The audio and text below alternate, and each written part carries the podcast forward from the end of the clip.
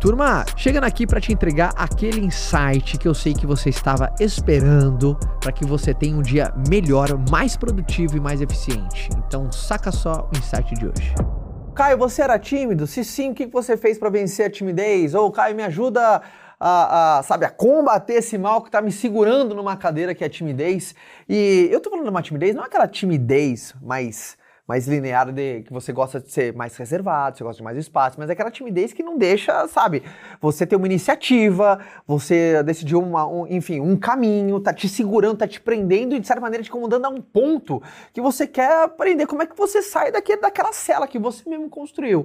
E aqui vem essa tática, é, na verdade é um framework que eu sempre tive, sabe, um, um, um modo de pensar que sempre não deixou que essa cela da timidez fosse criada ao ponto de me prender num lugar. O, o, meu maior modelo de pensar que me ajudou demais a nunca cair nesse campo perigoso do excesso da timidez, ao ponto de ficar congelado, é entender o seguinte.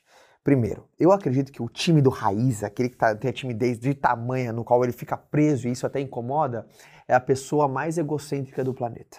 Como assim, Caio? Eu vou te explicar. Primeiro, calma. Geralmente o tímido, ele acredita que ele todo mundo observa todo mundo vai julgar ele. Todo mundo, sabe, se ele levantar a mão para fazer uma pergunta, ou se ele fizer alguma coisa, todo mundo vai apontar o dedo, vai perceber no que ele faz, vai condenar, vai falar dele, ele vai ser o centro das atenções daquele momento. E só de pensar nessa possibilidade, ele fala assim, cara, não consigo viver assim.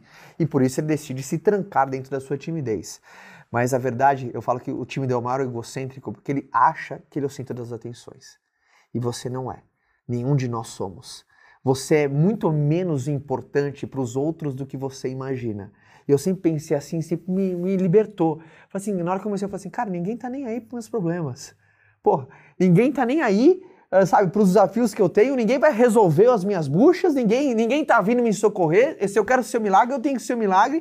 E eu comecei a sair. Eu sempre não tive medo do julgamento por conta disso. Agora, quando muita gente se tranca dentro da timidez, eu vou te falar, pode doer um pouco. Você não é tão importante quanto você imagina para as pessoas que estão à sua volta. Eu sei que é um pouco chocante num vídeo, eu sei que é um pouco chocante. Sai do seu núcleo ali familiar, pai, mãe, irmão.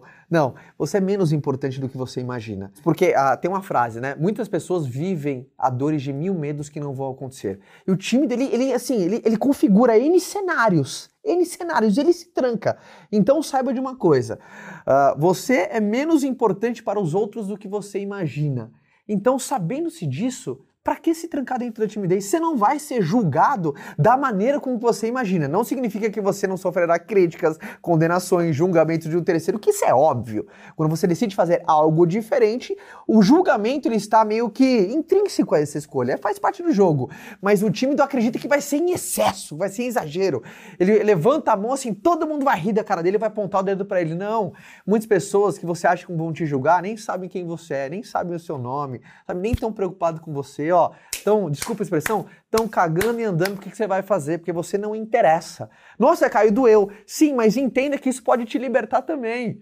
Isso me libertou, cara. Isso libertou. E olha, eu nunca fui inclinado à timidez, mas todos nós, em algum momento da vida, já sentiu esse puta, será que se eu for eu vou ser condenado? É, clássico, né? Na época de escola, puta, melhor não levantar a mão, vai que eu faço uma pergunta besta, vou ser ridicularizado aqui, então prefiro guardar essa dúvida e morrer sem saber isso do que levantar a mão e poder ser exposto na frente de todos. O tímido tem esse modelo de pensar. Só que por causa desse framework, sempre me foi inclinado a seguir em frente, a tentar, a ousar. E quando você quer é tímido, você percebe que o julgamento não é do tamanho no qual você está configurando, de novo, não que não vai ter, não que você terá sim, mas um tímido ele configura em excesso. É num exagero tão grande, tão grande, tão grande, tão grande, tão grande que ele prefere não fazer nada nunca, tá? Então muita cautela. Ninguém está vindo te socorrer, você é muito mais, menos importante do que você imagina perante aos outros, por isso que você tem que se abraçar e ser seu melhor amigo e correr atrás daquilo que você quer. Ó, lição de casa.